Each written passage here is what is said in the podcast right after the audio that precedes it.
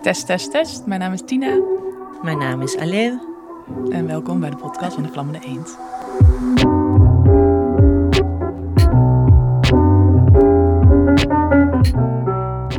Onder de rook van de Hoogovens is een voorstelling van theatergroep De Vlammende Eend en schrijfster Christine Otten. Het is een onstuimig familiedrama over een familie die al generaties lang vervlochten is met het bedrijf Tata Steel. Vroeger waren de Hoogovens een bron van trots met een rijke arbeidersgeschiedenis. Er was een sterke vakbond waarmee werd gestreden voor betere arbeidsvoorwaarden. Nu staat Tata Steel vooral bekend als de grootste vervuiler van Nederland. In deze podcast leer je meer over wat ze doen bij Tata Steel. Hoe wordt staal gemaakt en welke impact heeft dat op de mensen die in de buurt wonen? En regisseurs Alev Kutluer en Tina Krikke van De Vlammende Eend vertellen waarom zij het zo belangrijk vinden dat deze voorstelling gemaakt moet worden.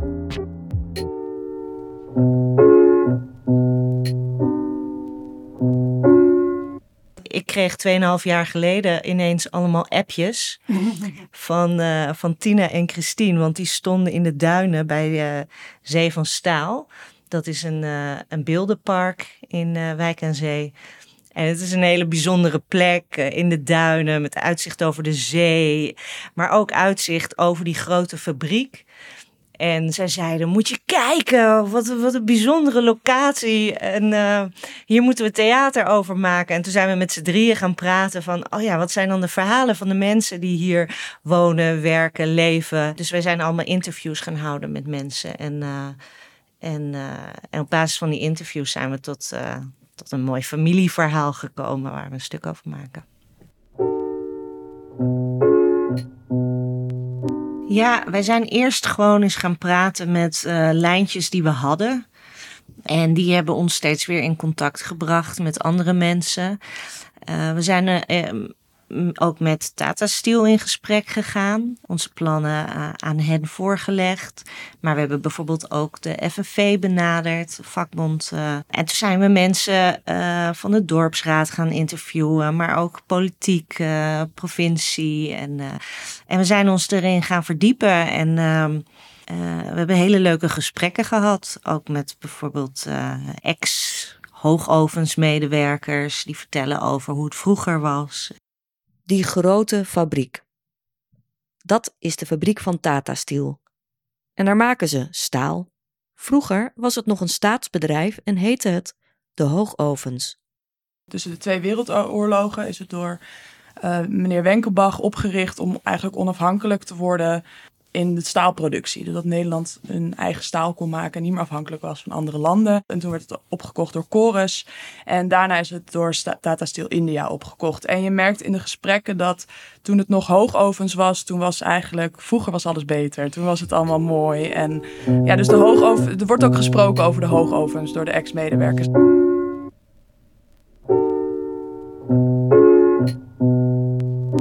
Uit RIVM-onderzoek is gebleken dat er kankerverwekkende stoffen en zware metalen neerdalen in Wijk aan Zee en omgeving. Waar het stof neerkomt is afhankelijk van waar de wind waait. Dit stof is gevaarlijk voor jonge kinderen. In Wijk aan Zee worden de speeltuintjes daarom iedere dag schoongemaakt.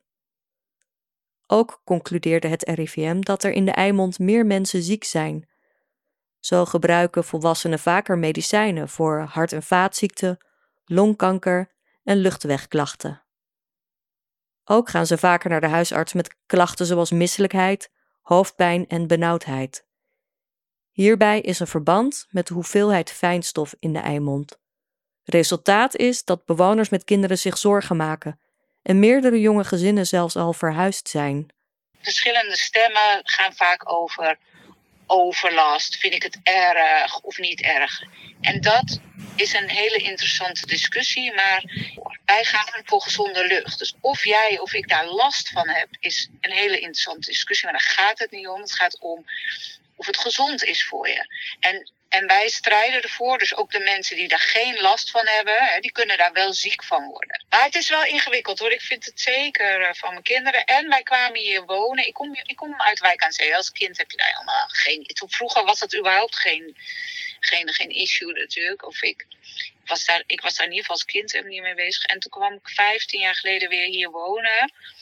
En toen zei mijn man, ja, nee, de GGD zegt dat het allemaal wel meevalt. Weet je wel? Dus je denkt gewoon dat de overheid je beschermt tegen, nou ja, ziekmakende vervuiling. Dus de overlast, tuurlijk wist ik dat er overlast was.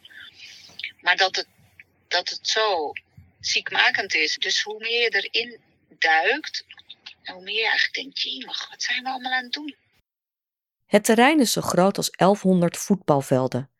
Te vergelijken met de gemeente Bussum of de binnenstad van Amsterdam.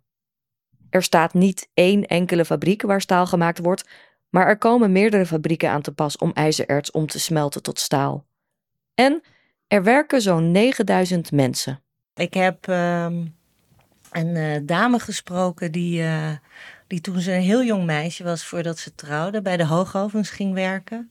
Ze vertelde dat ze bij de bakker werkte, samen met haar vriendje. En dat verdiende helemaal niet. Dus toen gingen ze samen bij de Hoogovens werken. En zij kwam in de maagdenhal terecht, waar dus alleen maar jonge meiden werken. De onofficiële naam. Ja, dat was niet de officiële naam, maar iedereen noemde dat zo. Want die meiden die mochten ook niet mengen met de mannen en zo. En zij vertelde dus dat alleen de heftruckchauffeurs naar binnen mochten. Om de platen naar binnen te rijden die zij dan controleerden. Zij vertelde daar hele mooie verhalen over. Dat zit ook in de voorstelling. Maar zij vertelde ook een beetje wat Tina ook zegt. Op een hele romantische manier erover. Dus zij vertelde ook over de huizen die mensen kregen via de Hoogovens. Over de vakanties. Zij is nog op vakantie geweest naar een Hoogovens vakantiepark. Dat werd allemaal verzorgd. Er was een winkel op het terrein waar je korting kreeg op allerlei producten. Zij krijgt nog steeds bij de brillenwinkel in het dorp krijgt zij korting. Dus als zij het vertelt, dan vertelt ze het ook een beetje op een manier van bijna een gevoel alsof het één grote familie was. Of in ieder geval dat er voor je werd gezorgd of zo. Hoe wordt dat staal gemaakt? Het begint allemaal in de haven waar de grondstoffen aankomen. Kolen en ijzerertsen uit alle hoeken van de wereld. Daar wordt het met grote happers uit de schepen geschept op grote gekleurde bergen. Soms is het zwart, dan weer rood. Elk schip brengt een andere kwaliteit ijzererts mee. Dat wordt op grote bergen gemengd. Net als ijzererts wordt ook de kolen gemengd op mengbergen, zodat er één goede kwaliteit overblijft. Als het stevig waait, willen de kolen en ijzerertsen wel eens wegwaaien. Ja, ik woon midden in Wijk aan Zee. Op nog geen 5 minuten blote voeten lopen vanaf het strand. En wij zijn hier 9 jaar geleden komen wonen. Met toen 2 piepkleine kinderen. De jongste was net 1 jaar. En de oudste was net 5. We waren de eerste 4, 5 jaar echt domweg gelukkig. En toen kwamen de grafietregens. En eigenlijk in eerste instantie, ja, mijn dochter die noemde het eenhoornglitter. Dachten we, ja, wat gebeurt hier nou? En wauw, we hebben gewoon glittersneeuw. Dus we waren echt apenaïef. De grafietregens ontstonden in, volgens mij was dat 2018, 2019. En dat is niet, mensen denken dat het letterlijk is alsof je door de regen loopt. Nou, dat is zeker niet waar. Er komt buiten en er ligt gewoon ineens stof op. Vaak zie je het op je auto of op je vensterbank, maar dat ligt natuurlijk overal. En in de tijd van de grafiet zat daar enorm veel glitter in. En toen ging ik me erin verdiepen. Ging naar informatiebijeenkomsten. Vroeg me af, wat is die glitter dan eigenlijk? En ook wel of het ook gezond was. Eigenlijk vooral nog in eerste instantie omdat ik dacht, ja, het zal in je ogen terechtkomen. Of wat nou als de kinderen ermee gaan lopen klooien. Ja, en toen viel ik van de ene in de andere verbazing. En eigenlijk vanaf het moment dat ik me erin ben gaan verdiepen, en hoe meer feiten er boven tafel kwamen, en hoe meer kennis ik ook opdeed over wat er hiernaast gebeurt, hoe groter de zorg werd. Uit de ijzererts wordt het ijzer gehaald. Dat kan door het te verhitten met de brandstof kolen. In hele hete ovens met hoge schoorstenen. De hoogovens. Maar de fijne stoffige ijzerertsen en kolen zo in de hoogoven gooien, dat kan niet. Dan zou het vuur uitgaan.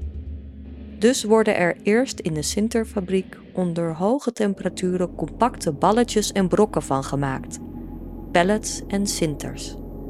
Ook de kolen moeten in de kooks- en gasfabriek verwerkt worden tot grotere brokken kooks. Als ik naar echt een dieptepunt, dat is nu 2,5 jaar geleden, er was een incident bij Tata Steel waar niemand iets van wist. En er hing zo'n enorme stank in het dorp en er was enorme herrie. Mensen waren onwel, ik was er zelf ook al de hele dag niet lekker van. En ik heb toen echt in paniek de koffers gepakt en gezegd, we gaan nu naar mijn ouders, want ik ben gewoon bang dat het hier misgaat. En aan de hand daarvan heb ik besloten, we kunnen vluchten of we kunnen vechten. En ik ga vechten. Want als wij hier weggaan, net als die andere gezinnen, dan komt er een ander jong gezin in ons huis. En dat is misschien een vrouw die nog zwanger moet worden. En die, ja, flauw gezegd, daardoor misschien een nog groter risico loopt dan dat wij lopen. En dit kan gewoon niet zo zijn in Nederland. Het kan niet zo zijn dat een groot bedrijf in deze staat van onderhoud zoveel overlast en schade veroorzaakt en dat we dat allemaal maar goed vinden. In de hoogovens worden de pellets of sinters en kooks verhit tot 2300 graden. En na 8 uur smelt het ijzer en drupt naar de onderkant van de oven. In de dikke laag die gevormd is aan de onderkant wordt een gat geboord waar het vloeiend hete ruwijzer afgetapt wordt. Gegoten in een soort treinwagonnen, torpedowagens genoemd. Of sigaren, want ze zien er ook wel uit als hele grote sigaren. In 1 sigaar past wel 375 ton ruwijzer. Het is een precair onderwerp, omdat het lijkt steeds precairder te worden eigenlijk. De spanningen lopen vrij hoog op het moment, merken we. En een van de redenen waarom wij deze voorstelling wilden maken ook, is dat wij zien dat volgens ons de verkeerde mensen tegenover elkaar komen te staan. Terwijl er tegelijk wordt gezegd, ja, we hebben hetzelfde doel. We willen dat die fabriek verder gaat op een schone manier.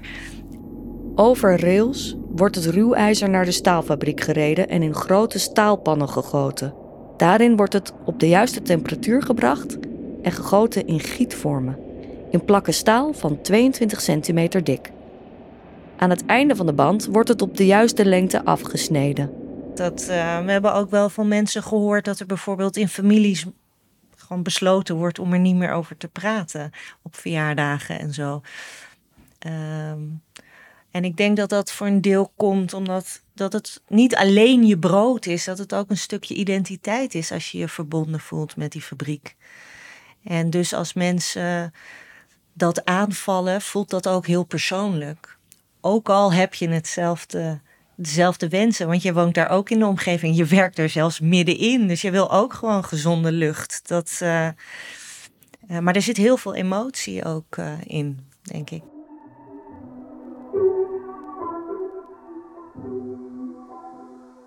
Per trein worden de dikke plakken staal naar de volgende fabriek gebracht. De warmbandwals. Daar wordt het weer verhit en op de gewenste dikte gewalst. Nu is het klaar om geleverd te worden bij de klant. En wordt het verwerkt tot fietsen, auto's, koelkasten, blikjes, batterijen, lantaarnpalen, spoorrails, het knoopje op je jas. Het plan is dat het smelten van de ertsen vanaf 2030 anders gaat. Dan wordt er geen kolen meer gebruikt, maar waterstof. Er komen andere fabrieken en ovens waarmee dat kan. En dan kunnen de sintelfabrieken, de kooks- en gasfabrieken en hoogovens gesloopt worden. Waar wij nu voor strijden eigenlijk is in ieder geval dat de overheid Tata Steel ook dwingt dat groen staal ook groen is. En dat, als je daarop doorvraagt, duurt het nog heel lang voordat er überhaupt... En het gaat nog maar om een deel van het staal maken. Dus... En ik snap ook alle mensen bij Tata die werken en er een goede boterham aan verdienen. En dat een dilemma is en dat dat heel belangrijk is. En die mensen kunnen er ook niks aan doen. Wat we eigenlijk proberen te doen is al die maatschappelijke thema's en al die perspectieven die wij hebben gehoord van mensen, proberen we samen te ballen in één familieverhaal. En En we zien dus een familie die met al die thema's worstelt en die allemaal een perspectief vertegenwoordigen. Wat gebeurt bij het Tata Steel gesprek, gebeurt overal in de samenleving en in de wereld. Dat er, wat wij zien, dat er niet meer geluisterd wordt naar elkaar. Wij hebben echt een stuk gemaakt over de mensen. Ja. Wat doet dit met de mensen die daar gewoon die letterlijk onder de rook van de Hoogovens leven, die er op de een of andere manier mee te maken hebben? Daar gaat het stuk over. Hoe komen we hier met z'n allen uit eigenlijk?